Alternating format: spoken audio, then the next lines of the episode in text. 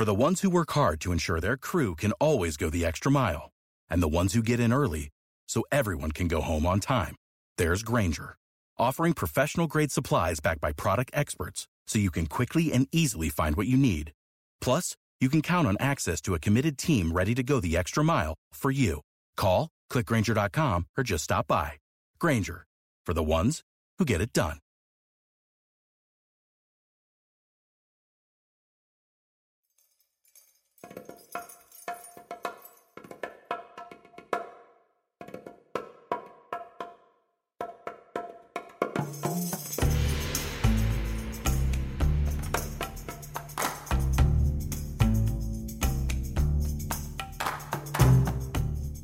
Hello, and welcome to a History of Egypt podcast mini episode Inauguration Day The Choosing and Coronation of an Egyptian King.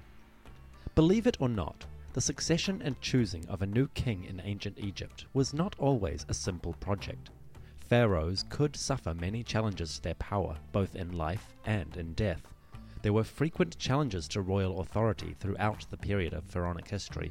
There were civil wars and power struggles, and yes, even assassinations.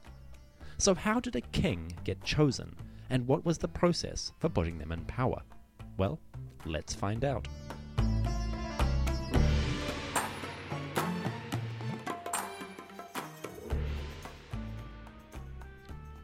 Choosing a new king was either incredibly simple or bafflingly complex. Nine times out of ten, it was straightforward. If the king who had just died had a son, that son became the next heir. But what if there was no son? Or worse, what if there were two sons with an equal claim to power? What happened then? Well, if there was no son, power went to whichever man was able to gain marriage to the most prominent surviving princess or queen. Usually this would be the king's eldest daughter. In some cases, it might be the king's surviving sister or wife. Basically, if there was no son, then someone had to marry into the bloodline to ensure legitimacy. That bloodline was carried by the royal woman, and so it was not impossible to save the lineage with a well placed marriage. The sort of men who got chosen for that role tended to have been close allies or confidants of the king who had died. Thutmose I, for instance, seems to have been a military commander before he became king, and he married a daughter of his predecessor. When that king died, Thutmose I was the most high ranking man related to the royal family by marriage, and so he became king, and a new strand of the royal bloodline was born.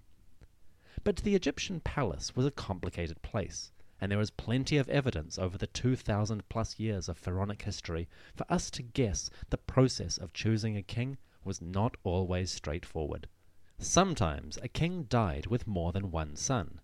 Either there were a couple of boys the same age from different but equally ranked wives, or there was an elder son with lower status and a younger son with higher status. The issues of rank and prestige played a big role in Egyptian society, with these kinds of dilemmas, the members of the royal family were sometimes faced with some rather difficult choices. What went into all of that? Well, if a power struggle seemed likely, the choice of ruler tended to fall into the hands of three groups. Firstly, and usually most important, there was the royal family itself the cousins, wives, princesses, all those sort of people. Secondly, there was the high officials of the government, people involved in the administration and the daily running of the kingdom. Finally, there were the priests of the great temples. Depending on the time period in question, each of these three groups could be more or less powerful than the others. In the Old Kingdom, around 2500 BCE, the royal family held almost all the cards. By the end of the New Kingdom, however, the priesthood was so influential that it actually took over the kingship for itself. That was around 1150 BCE. So you can see that over the course of a good 1500 to 2000 years, the power balances between these groups varied wildly. In between, there were times when the nobles were more powerful than the ruler that they theoretically obeyed. Then there were periods when the kings ruled with a sort of military dictatorship authority, with the loyalty of the army and very little else. Finally, there were the times when all the branches of society seemed united in celebration of a man that everyone could agree was the best available for the job. Let's assume for the minute that all of the background politics went ahead smoothly. Even then, a candidate for power still had to pass one particularly important test before they were chosen for authority. In the most Egyptian of rituals, the king had to be selected by none other than the great god, who was, theoretically, his divine father. In the 18th dynasty, at the time of Thutmose III, that god was the creator Amun Ra. Thutmose III tells us in a text that when he was a youth, the royal family and courtiers assembled in the great halls of Karnak Temple, Amun's main sanctuary. Surrounded by columns, statues, and paintings of his ancestors, Thutmose stood in a crowd as though merely one among many candidates for office. Surrounded by his family and his government, the infant prince awaited his judgment. The statue of the god Amun was then brought into the hall, carried on a portable shrine by the priests of the cult. Long poles on their shoulders, the priests began to march slowly around the hall. Above them, the statue of Amun, golden skin, linen robes, watched the crowd impassively. The idea was that the god was inspecting all the candidates for kingship, searching for his favored candidate. Of course, being God, he knew whom he wanted already. He just had to find them among the gathered dignitaries. If he could not find his favored son, well. The god's shrine, carried and steered by the priests, suddenly stopped in its walk around the hall. The shrine wobbled slightly, and then, incrementally, it dipped, bowing towards the crowd. Who was it pointing at? Well, who else? The little Prince Thutmose III, who now came forward. As the priests, with their burdens, stood before the young prince, the shrine of the great god trembled slightly, and thus it was communicated to all and sundry here was Amun's choice. This was his most favored son. Behold, look upon him. Amun Ra's role in choosing a king became more and more important as the centuries went by. From the 18th dynasty, around 1500 BCE, down to the end of the New Kingdom around 1150, the role of the god seems to have become incrementally more and more powerful. Eventually, great rulers like Ramesses II were even naming themselves Setepu en Ra, or the one chosen by Amun Ra. In effect, the choice of king slowly became less and less overtly political and more and more theological. It's all an illusion, of course, a polite fiction concealing the fact that behind the walls of the royal palace, a new succession was shaped and decided absolutely by politics, influence, and power, and occasionally violence. It was six parts bloodline and genetics, three parts status and prestige, and one part good fortune. Every king's reign was kicked off by a back and forth debate between those in power. Most of the time it was smooth. Sometimes it could be rocky. But eventually a candidate was chosen, and he came to power as a king, the heir to his predecessor, and his reign began. But the king was not truly the king until he was crowned. So, even though a king like Thutmose III might have authority, they still had to go through a coronation. In the modern United States, the reign of one president and the reign of the next transition on the same day. In Egypt, that process took a bit longer. A new ruler began his reign the morning after his predecessor died. A king would pass away, and in the night following his death, the land existed in a state of limbo between reigns. This was a dark time, literally and figuratively. The world, it seemed, was open to the threats of chaos and disorder for those crucial hours in which there was no king. Priests would pray continuously in the temples, and the people of the land would wait through the night for the coming of the dawn. Eventually, the new king was announced. This wasn't always a smooth affair. In some cases, there may have actually been a period of days or weeks before a new king was formally announced. Those were the days when the succession was doubtful, when the unexpected death of a ruler without an heir had left a vacuum. Sorting those vacuums out could occasionally take a while, and while the mighty and the powerful debated their choices, the land was in an uneasy state of waiting.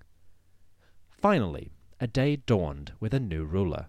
The mighty had agreed on their choice, and the young man, it was almost always a young man, began to exercise his power and influence. Once that happened, the country was back on track. Government could resume, religious rituals were more effective, and the long night of chaos came to its end.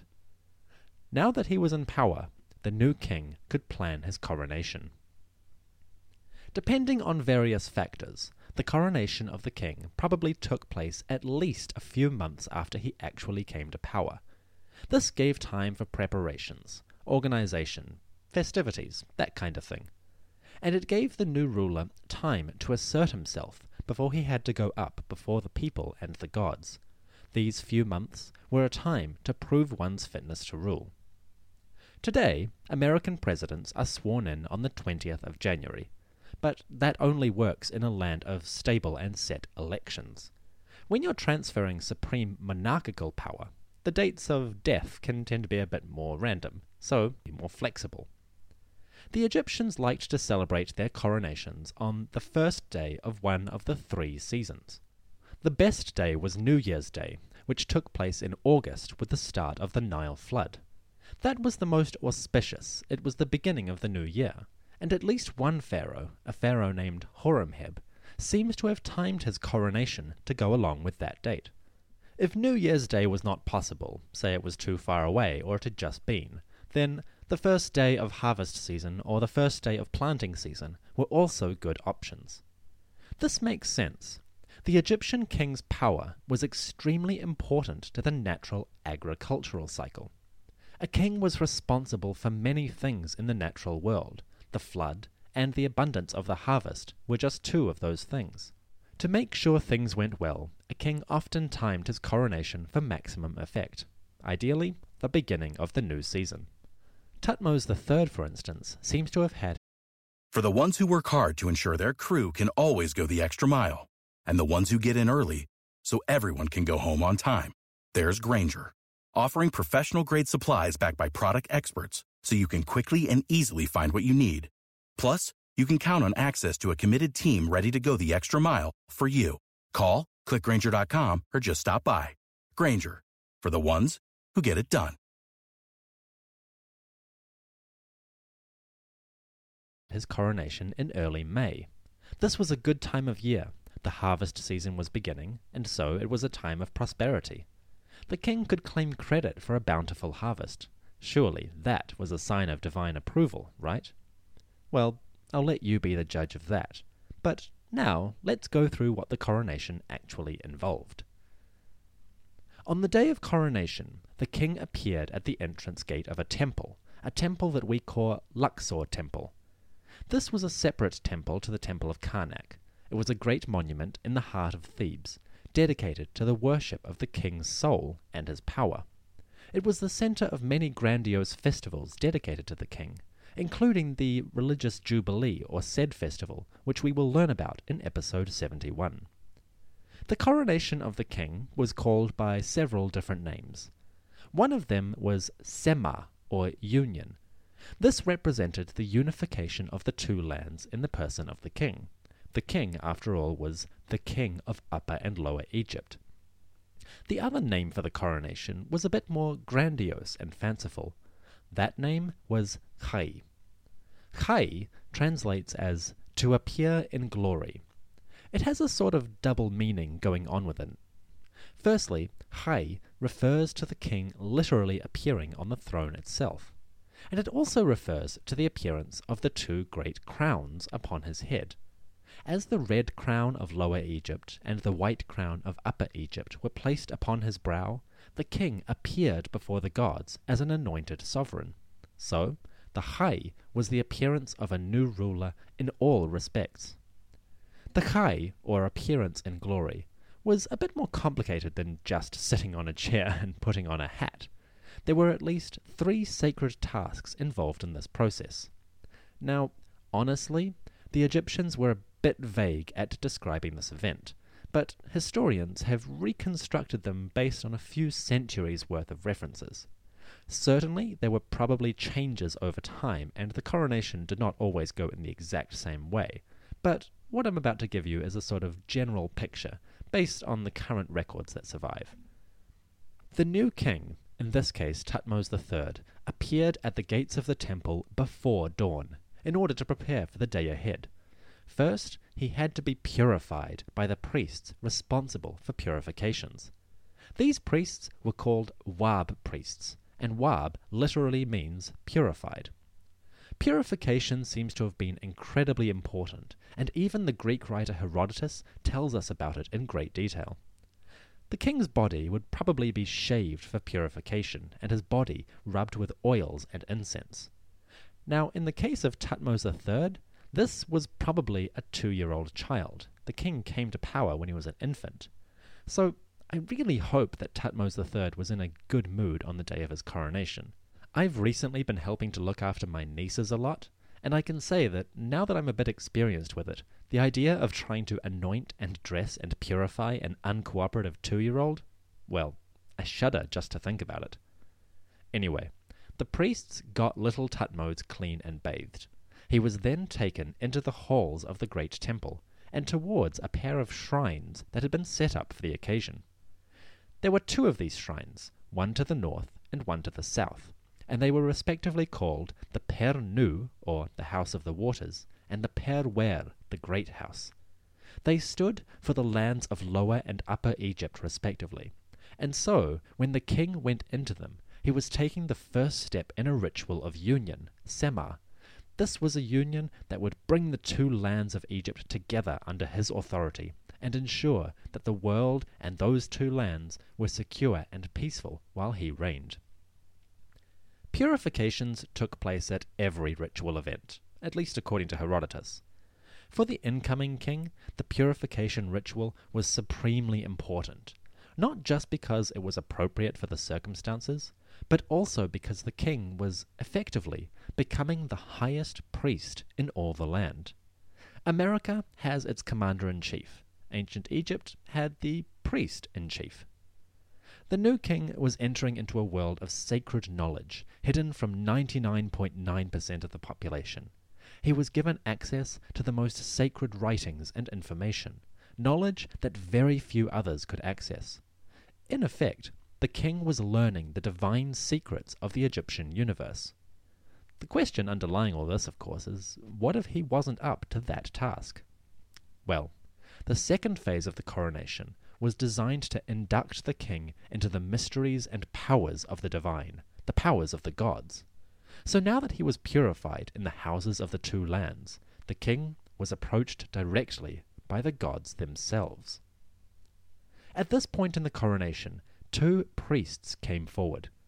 Each of these priests was dressed as a different god. One, the falcon god Horus, the other, the ibis god Thoth. Horus, the power of kingship itself, and Thoth, the wisdom of the ruler, carried with them together a wooden carrying chair, essentially a portable throne. The king was placed in the throne, and these two gods, along with some attendants, carried him into the temple towards the hall of coronation. Effectively, this suggested that the king was being literally taken to his power by the gods themselves. He was being supported on their shoulders, and it was their efforts that gave him his power. As they entered the hall of coronation, this is where the real magic would happen. The king was seated upon a throne in a hall built by one of his ancestors. Amidst a haze of incense smoke, lotus perfumes, and the gentle breeze of the Nile, the king was approached by another pair of high priests. The priests carried, solemnly, the two crowns of Upper and Lower Egypt. These two crowns conveyed the most sacred moment in the whole coronation, the symbolic union of the two lands upon the brow of the chosen king. The two priests came forward. They touched the crown of Upper Egypt and the crown of Lower Egypt onto the new king's head. They spoke invocations for the king's health and eternity of his reign, and then they stepped back, and just like that, Egypt had a new pharaoh. Of course, the coronation was immediately followed with all kinds of political ceremonies. First of all, the king had to proclaim to all assembled what would his new name be. The naming of a king was important. It told people what gods he considered particularly favorable, and so it gave his loyal subjects an idea of what his agenda might be. Of course, it was all worked out and chosen beforehand, but the formalities still had to be observed. The king announced and recorded his name in three places. Firstly, the names were written on a wooden staff held by the priest who was dressed as Thoth. Since Thoth was the record keeper of the gods, it was appropriate that a king's name should be recorded on the god's staff. This way, the name forever went into the halls of the gods, into their archives essentially. Secondly, a block of stone was carved with the new names. This block of stone was attended by a priestess. This priestess was dressed as the goddess Seshat, or Time. This seems logical, right? Even to us. Stone is enduring, and just like time is enduring, the goddess Seshat was all powerful. And so, by carving the names on a block of stone, the king was effectively securing his own immortality. Together, Thoth and Seshat would announce their approval of the names, and the wish that the new king would celebrate millions of jubilees. In other words, these two gods, the gods of wisdom and time, declared to all that as far as they were concerned, this new king should live forever and rule forever. Not a bad start, right? The third record of the king's name was kept at the temple of Heliopolis in the north of the country. There the priests, or perhaps the king if he was there in person, would write the royal names upon the leaves of a persea tree. The persea tree is an evergreen tree, meaning that it doesn't lose its leaves in winter. So by putting his name on the leaves of this tree, a king was connecting himself with eternal growth and never-ending vitality. It's that whole agricultural cycle again, one of the most foundational bedrock components of a king's power. Again, not a bad start to the reign. With the official naming of the king, and some other minor ceremonies like founding temples or receiving the obedience of courtiers, the king of Upper and Lower Egypt was now anointed. And so the inauguration of a new pharaoh was completed, and a new reign began in earnest. As each pharaoh took power and sat upon the throne with the twin crowns of the country upon his head, the courtiers would bow before him and the gods would raise their arms in celebration at their new choice. The ascension of a new pharaoh was a new beginning, both literally in a political sense and figuratively in a cosmic sense. Egyptian pharaohs often seem to have treated their reign as if it was the first reign in all of eternity. They would describe chaos before them, and after their appearance, their appearance in glory, or chai, they would say that the world was brought back into order. Of course, it was a literary trope, and they knew that just as well as we did. But it was an important part of the whole process the idea that before there was chaos and degradation, but with their coming there was the coming of order and great power. It's hardly a unique narrative, is it?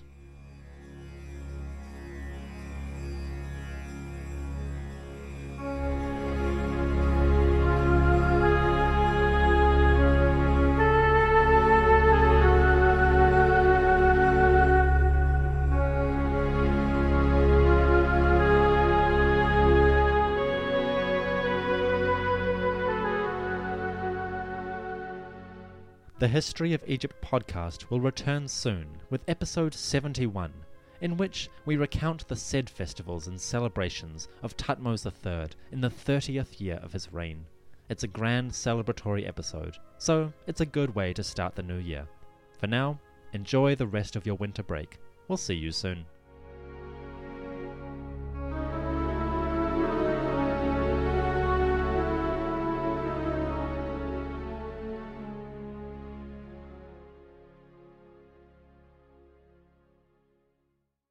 Hello, it is Ryan, and I was on a flight the other day playing one of my favorite social spin slot games on chumbacasino.com. I looked over the person sitting next to me, and you know what they were doing? They were also playing Chumba Casino. Coincidence? I think not. Everybody's loving having fun with it. Chumba Casino is home to hundreds of casino style games that you can play for free anytime, anywhere, even at 30,000 feet. So sign up now at chumbacasino.com to claim your free welcome bonus. That's chumbacasino.com and live the Chumba life. Purchase necessary. Group. Void were prohibited by law. See terms and conditions. 18 plus.